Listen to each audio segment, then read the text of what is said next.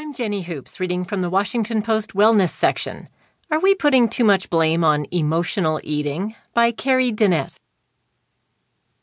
It's a truth universally acknowledged that emotional eating contributes to weight gain. But is this a false truth?